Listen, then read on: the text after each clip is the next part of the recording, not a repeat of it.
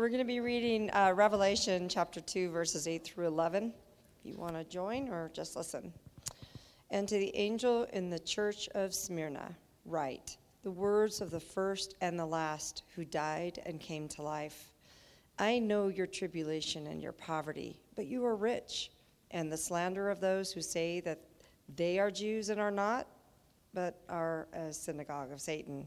Do not fear what you are about to suffer. Behold, the devil is about to throw some of you in prison, that you may be tested, and for ten days you will have tribulation. Be faithful unto death, and I will give you the crown of life. He who has an ear, let him hear what the Spirit says to the churches. The one who conquers will not be hurt by the second death. Thank you, Lord. Father God, I just thank you again for your guide to life, your sacrifice that has enabled us as a people, as your children, with so many things from heaven already. Let us miss none of it. Let us be open to your teaching today through our pastor. Let us receive it. Let us apply it. And let us draw nearer to you. Thank you, Lord. And we pray this in your name. Amen. Amen.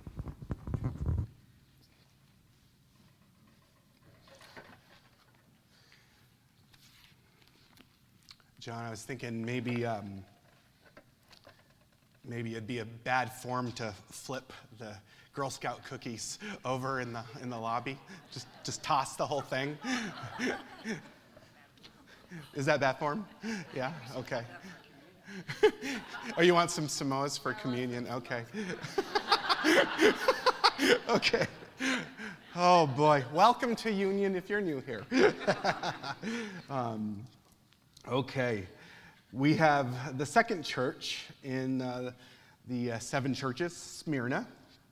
And, uh, you know, one of the, the facts that I have often found uh, fascinating about Christianity is its embrace of, of paradox. And I, I apologize if uh, I'm being a bit redundant.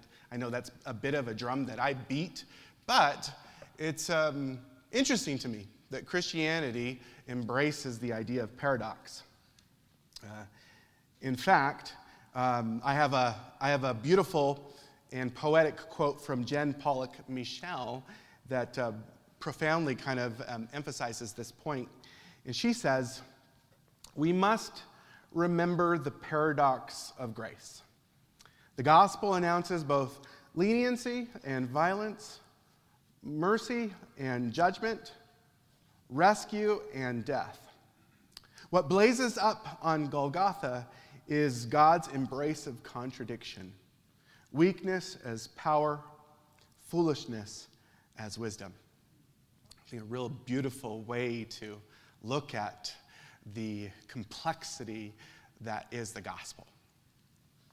And I begin with this thought because Christ's communication to the church in Smyrna highlights um, some really counterintuitive ideas. Ideas that, when you're first um, presented with them, they, they really don't resonate, they, they, they might not register, and they certainly don't make sense. They're ideas that, if you consider them from a cultural analysis and specifically self preservation, um, they simply don't add up. You see, according to Jesus, as he communicates to the church in Smyrna, he states t- these two very odd seeming ideas. He says the, the poor are rich, and he says death is a win. He says the poor are rich, which does not make sense in our capitalistic society. And he also says that death is a win. Poor or rich, death is a win. We'll start with the former idea. To begin with, Jesus tells the church in the letter to the Smyrnians that, uh, hey, I know the pain that you're going through, and I, and I know your poverty, but then he parenthetically adds, but you are rich. This church is going through a terrible time, and they're about to embark on an even more terrible time. And Jesus says, I know um, these things are happening, but you are rich. Why were they poor to begin with? And why does Jesus say that they are rich? That's kind of the beginning of what we'll be covering here. And to know the answer to that, uh, to know their poverty, is to know something about the social order in Smyrna itself. You see, Smyrna was a really large, really wealthy city. It rivaled Ephesus. And I think the important tidbit is that it was probably among all the cities that we're reading about in these letters, was the most loyal uh, to Rome. The Roman statesman Cicero said that uh, Smyrna was the most faithful of our allies. And the ancient historian Tacitus explained how Smyrna was the very first city in the Republic to erect a temple to the goddess Rome. He also uh, added that in the third decade of the first century, Smyrna uh, competed for and they won the privilege to build a temple to Tiberius, Livia, and the Senate because of this sustained loyalty to Rome. Now, the reason this is relevant and the context is important is that Smyrna, you see, they required their citizens to actually worship the emperor. They actually, they, they, they, they actually had them um, actually you know, go out to the magistrates and sign certificates that would demonstrate loyalty to Rome. And they would go so far to, to write on a certificate that they would, in fact, worship the emperor. Um, and this was one of the ways Rome and Smyrna kept track of all of its citizens. And obviously, this raises some really interesting ethical questions for Christians who have sworn exclusive allegiance to Jesus Christ, right? You can see that there's a conflict of interest there. And then um, you know from actually the text that apparently there were Jews within the community who were quick to exploit this, this uh, ethical dilemma that the Christians were facing in their community. Now, for even more great Bible um, history, uh, let, me, let me read some stuff from G.K. Beale because he gives us a really quick and concise perspective of, what, of what's happening within their society. He says, From what we know of late first century Asia Minor, we can speculate about these, these, uh, how these Christians were being persecuted. Until the latter part of the first century, uh, Christianity enjoyed a degree of protection under the umbrella of Judaism, which was tolerated by Rome. The Jews were not forced to worship Caesar as a god, but allowed to offer sacrifices in honor of emperors as rulers and not gods. So there was a, there was a loophole that they found. But after the Neronian persecution, Christianity came under suspicion since new religions were not acceptable in the empire. And Jews, who sometimes had no qualms in semi revering other deities along with their Old Testament God, often were only too willing to make the Roman authorities aware that the Christians were not part of a Jewish sect. Perhaps Jews were motivated to inform on Christians because they were irritated that some of their Jewish brethren or Gentile God-fearers were, converting to Christianity. You see, what was happening was there was probably a lot of anger that Christianity was growing. And, um, and there wasn't a distinction made between Christians and Jews at the time. And of course, some very helpful people uh, made sure to make that distinction very clear. Now, what made it really challenging for the Smyrnian Christians is that uh, Christians obviously no longer being able to be concealed under the umbrella of Judaism, they, they refused to worship the state. And any other God for that matter. I think there's a lot in there for today's current uh, climate and culture. What are we going to worship? But because they would not worship the state, because they refused to for emperor worship, because they, um, they uh, refused to embrace all the ideology of Rome, they were forced into poverty. They were forced into the margins of society. So, what we know contextually about these Christians is that their decision to follow Jesus had a, um, had a dramatic impact on their wealth. They, many Christians went from having things to, to not having things. And that happened rather quickly and abruptly. And I think it's fascinating. I don't, I don't know. I think it's fascinating that all this is happening within the community. And in spite of all this, Jesus says, But you're rich. I don't know. I don't know how that settled for everyone. But if, but if, if you're talking to me um, and you can ask John, I'm a bit of a curmudgeon. I, am a bit of a complainer. And I, and, and I would say, well, that's nice, uh, Jesus, but I, I need a bologna sandwich too.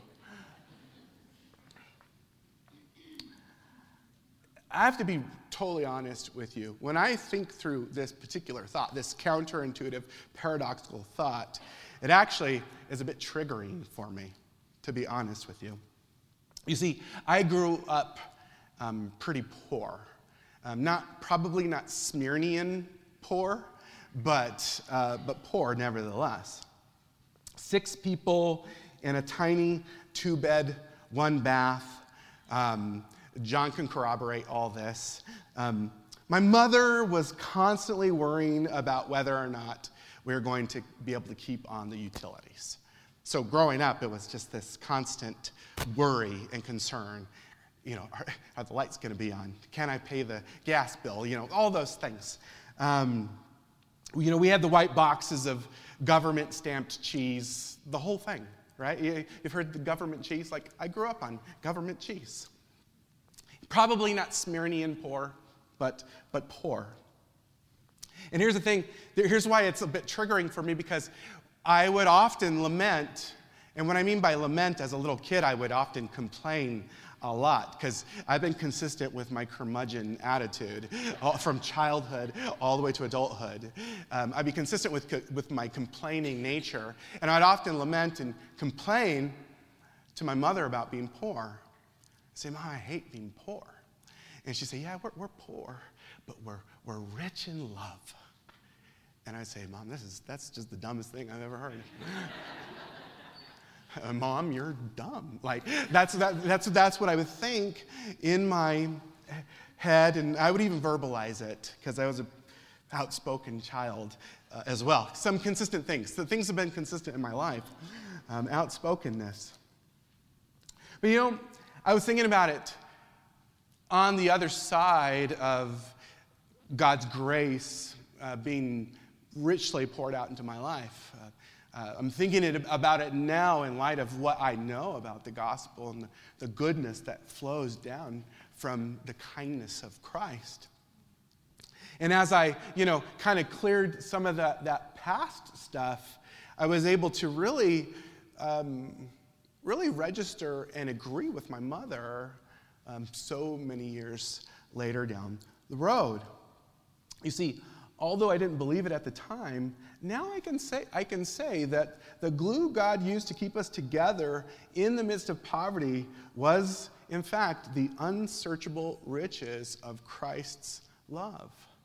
I mean, the only reason we didn't kill each other in that tiny house was the grace of God over our life. And I have found that even though it's paradoxical and counterintuitive, it is true that the poor can be rich. One of the greatest gifts God has given me in this short life of mine is seeing the church on a much larger scale. In other words, I've been able to see the global church operating for the past, for, for the past 20 plus years of my life. And I have found, and it's not always the case, but I have found that often around the world, in the most impoverished places, you find the most joyful, content people in life. And I have recalled time and time again in those contexts when I lived in, you know, I, when I lived in a, a slum, I'm saying, who's actually winning here? You know, who is actually rich in these, in these moments? Of course, this is, this is what happens when God gets a hold of a life. It's possible to be poor and rich at the same time. This is, in fact, what Jesus broadcasts in the Beatitudes. Chapter 5, verse 3, he says, Blessed are the poor in spirit, for theirs is the kingdom of heaven. And Paul, he shrinks it down by saying to the Corinthians, having nothing, yet possessing everything. So you have nothing, but you possess everything. What Jesus does in a life that really understands his goodness and grace is he changes the way wealth is evaluated. And he can actually transform even the most poor and destitute man. That's what I love about the true gift and the true goodness of the gospel is the gospel doesn't offer to just immediately change your circumstances. No, it, it, promises to transform your inner man, your perspective and your peace around your circumstances. The gospel promises to actually impact you to such a degree that your circumstances won't be the ultimate dictating factor of your life because the goodness of God is always and ever present. But this is what Jesus does. He changes the way wealth is evaluated. And so he tells a poor group of Christians who are about to be persecuted even further, he tells them that they are rich. And I think it's really important to contrast what Jesus is saying to the seventh church, Laodicea. John will teach that in, a, in several weeks. But notice when you get there, when Jesus discusses Laodicea, he notices and notes that they're rich, that they're wealthy. But he tells them that they are, they are poor in his own eyes. Now, I don't want to steal uh, John's teaching there. And I know you're raising your eyes like I'm doing that. I'm just, just touching the fringes of it, okay? relax, relax, brother. Uh, um, but notice that. In fact, when you're preparing your heart to read uh, about Laodicea, look at the contrast there. It's fascinating. But I think it ultimately brings us to a place of asking ourselves do we value what Jesus values? Because that is what's going to change our perspectives on what really makes one rich. Because I tell you what, there is a, we have a lot of voices, loud voices, big voices, telling us what makes us rich.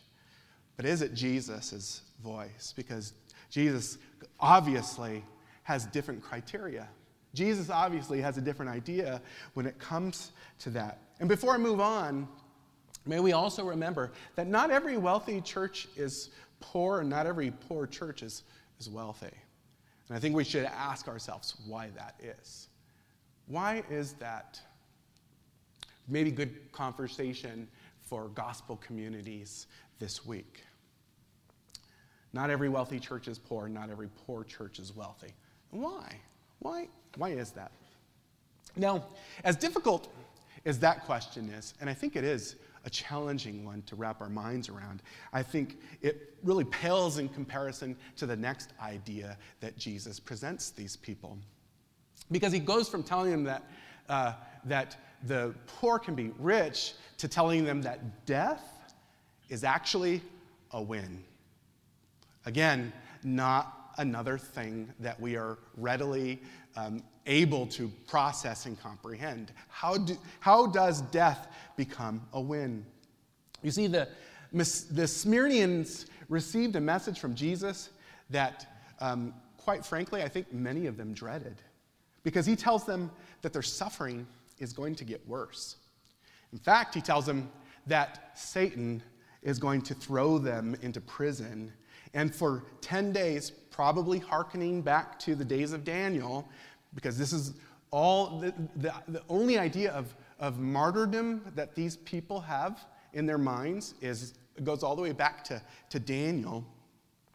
The, Jesus is telling them that they're going to suffer persecution, and some of them even to the point of death. And Jesus encourages them to endure, and ultimately, they'll win the crown of life. In other, words, in other words, they're going to be granted a, a, an award that would typically be given to someone who has won the, the race or received the prize, competed in uh, an exercise. And Jesus tells them, even, even though they perish, they will not be hurt by the second death. And again, I don't know, I don't know how you process things, but I'm more of a if, if, I'm, if I'm any of the disciples in the gospel accounts, I'm definitely Thomas. I don't, I know you. Um, John's, um, John thinks he can do anything. He's probably Peter. Uh, um, I'm, I'm, more of a, I'm more of a Thomas because I'm, you give me this information that doesn't compute, and I'm immediately going to dismiss it. I'm going to immediately be um, uh, cynical and skeptical around the thing. So if I'm, to- I'm like Thomas, I, I, I, am, when they tell me that Jesus is alive, I'm, gonna, I'm, I'm simply going to say, well, I don't believe it because I haven't seen him, and you probably have been smoking something. that's, that's what I'm thinking. Um, and, and, and, in fact, just like Thomas, I'm going to say, I'm not going to believe until I see him in the flesh and the wounds on his body. And here's the gift that Jesus gives to people, skeptics like me, as he gives evidence. So that we can shout, My Lord and my God. And I'm thankful for that. But I wonder how this message of impending suffering and potential death was met with the church. It couldn't have been with enthusiasm and perhaps with a little bit of terror. Because it is an affront to the intellect to think that dying in such a terrible way can actually be a win. That it can actually be a win. And this particular passage is very, very challenging to us because not only in this place, but many other places, God is telling us that, that if we're really going to gain life, we're going to have to lose it. If we're really going to know God in, in a greater way, He's going to have to increase, but that means our decrease, right? In other words, not only is uh, the potential in persecution a, a like actual perishing in death, but the Christian life, in a nutshell, is a series of small deaths over a long period of time, if you know anything about sanctification, right? Saying no primarily to ourselves. And, and, I, and, and John and I didn't um, coordinate this, but I think that's why that book by Keller, um, The Freedom of Self Forgetfulness, is probably a great companion to this particular passage of Scripture. You see, Scripture makes much of the language of uh, either, either large death or tiny deaths over a long period of time in sanctification. I'll give you a couple. One from Peter, chapter 2, verse 24. He says, He himself bore our sins in his body on the tree, that we might die to sin and live to righteousness. By his wounds you have been healed. Galatians, from Paul, chapter 2, verse 20, he says, I have been crucified with Christ. It is no longer I who live, but Christ who lives in me. And the life I now live in the flesh, I live by faith in the Son of God who loved me and gave himself for me. You see, these are words from lives which have taken on the contours of the cross. Lives that have been shaped by what they have seen and what they have heard from the Son of Man. And it might be paradoxical, but the crucified life is both how Jesus has secured our redemption and has therefore called us to live. And I don't know about you, but I find it fascinating that we are so quick, we're quick and ready to receive the idea of sacrifice and surrender, even death on a cross for our redemption. Like, yeah, Jesus, go for it. I receive that, embrace that. But how few of us are um, ready to embrace death beyond that, our own personal death, lived out of the life that was given for us. And I say that to my shame and stubbornness, really, because I am such a stubborn, self willed person. I say, Jesus, I, I love your words around my rescue. I don't always love your words around my sanctification. I, Jesus, I love you saving, but I don't always want you telling me what to do. Am I the only one? Okay, thank you for that. I appreciate that. Really do. But that's what, I guess, in a nutshell, this letter to the Smyrnians is all about. It's, a, it's really about death, ultimately dying for Christ. But it's also for us Western Christians who really have not faced this kind of persecution, and Lord willing, we may never face this kind of perse- persecution. I think we have to ask ourselves are we willing to embrace the idea of death? Death to self. Are we, are we really willing to em- embrace that? Tiny deaths to self over time bef- as we live before the beauty of, of the cross. Um, and ultimately, have we asked ourselves that question? Are we, are we that enraptured with the gospel of goodness that we would give the ultimate gift of our own life to stand with Jesus? The history of Smyrna is really interesting because it tells us also that the um, bishop of Smyrna, uh, Polycarp, who was actually discipled by John the Apostle, he ultimately did give his life. He did lay down his life in order to uh, follow Jesus and stand with him. I imagine this the shortest of the letters to the churches was like a sounding gong going off in his mind and his heart as he bravely stood uh, before the, the fires that would ultimately consume him.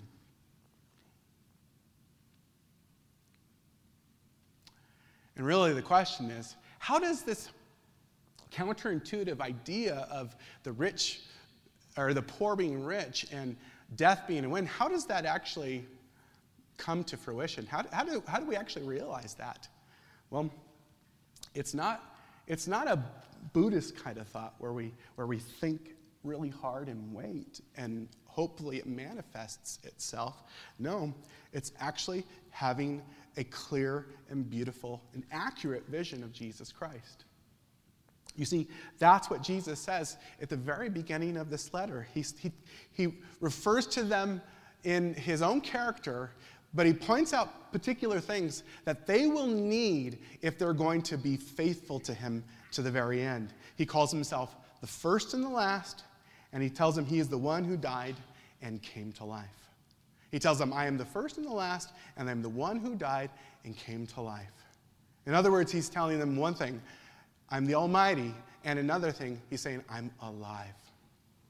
I'm the Almighty the Almighty who happened to come to man in the flesh, to die on a cross, and that the resurrection is true, and I am alive.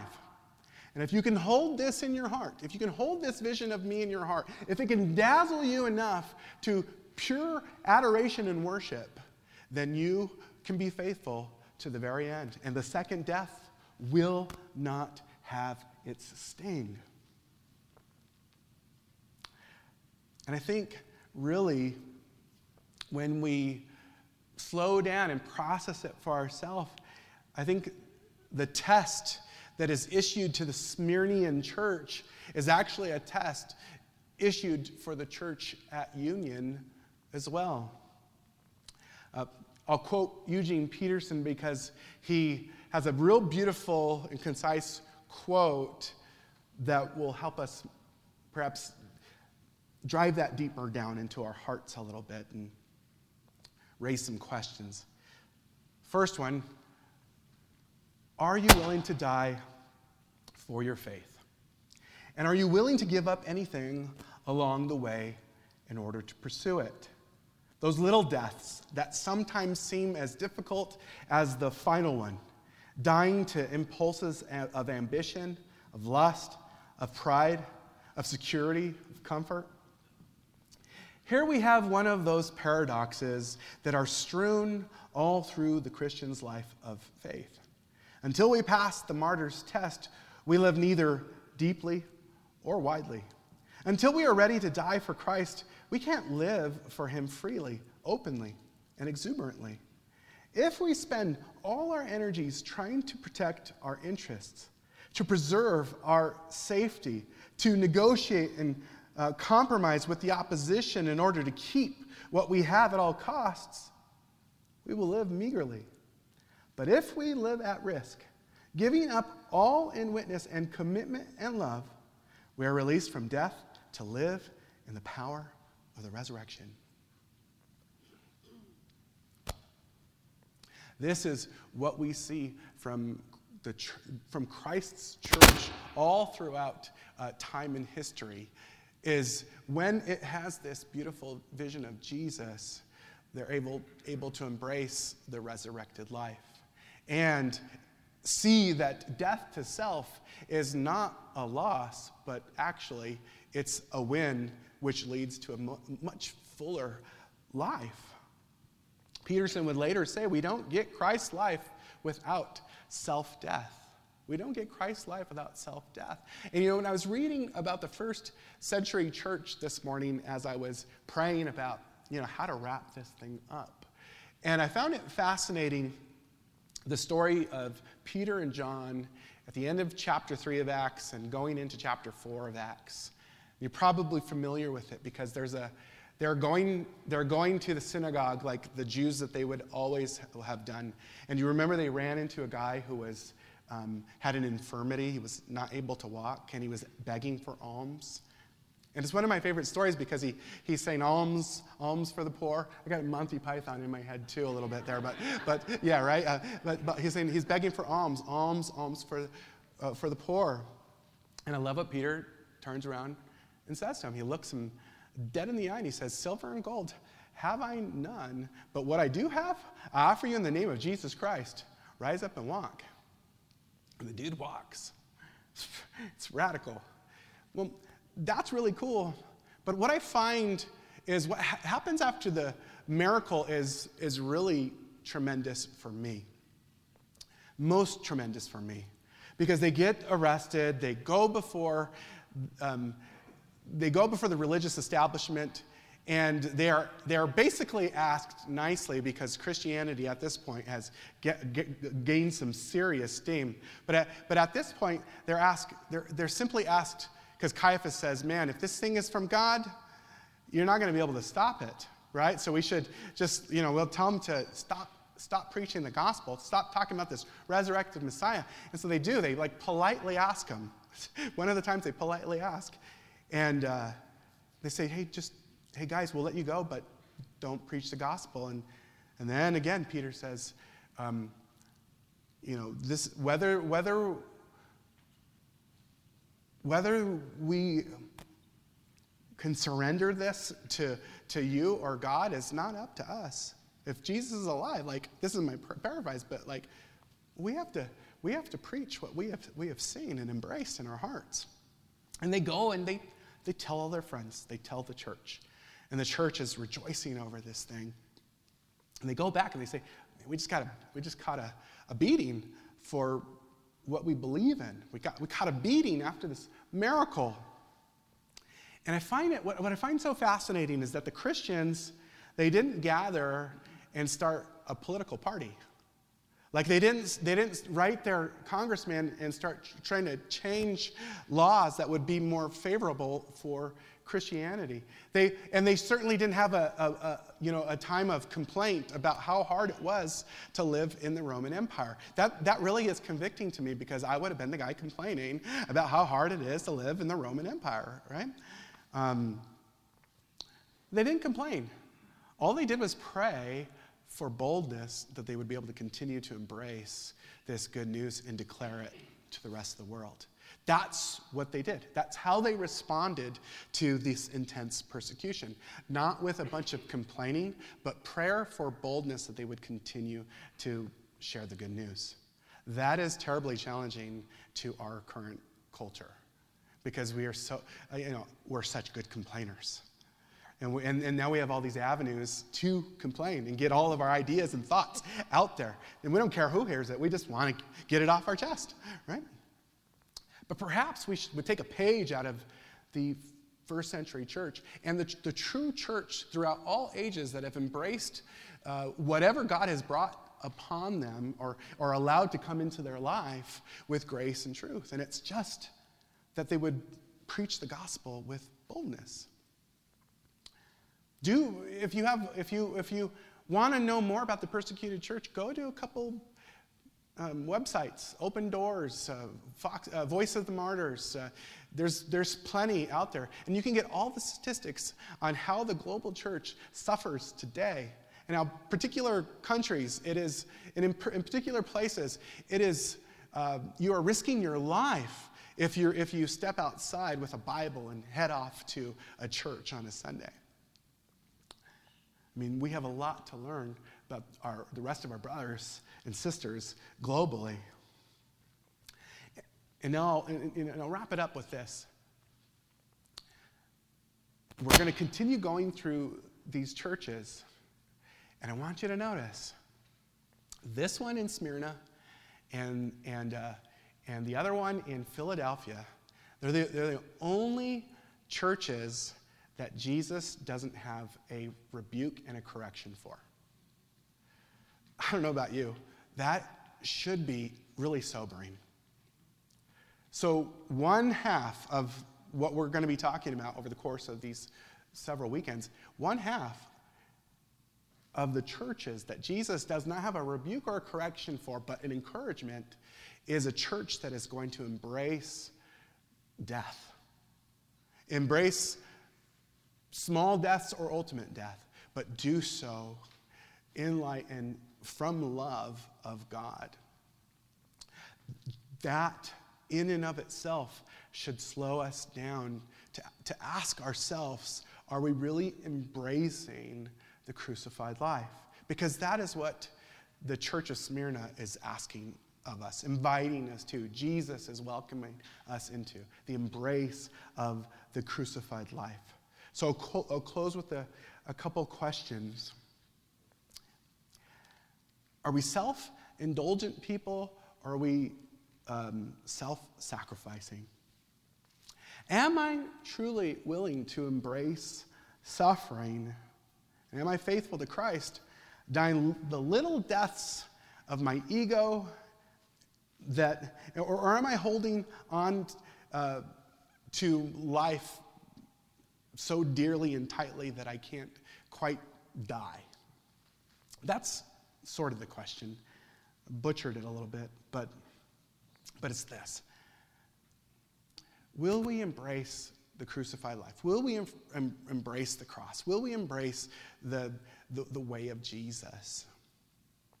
Or will we continue holding on to our way?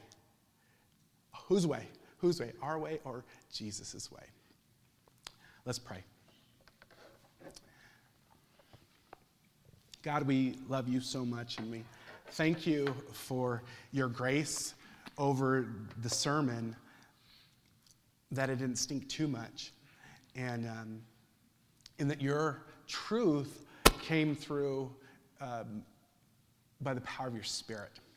And Holy Spirit, we ask that you would take the truths that we have received from your word and they would drive gently into our hearts that we might be changed and transformed by it and continue to be uh, and on uh, delighted and, and intrigued We would embrace these paradoxical ideas that you present to us in Scripture.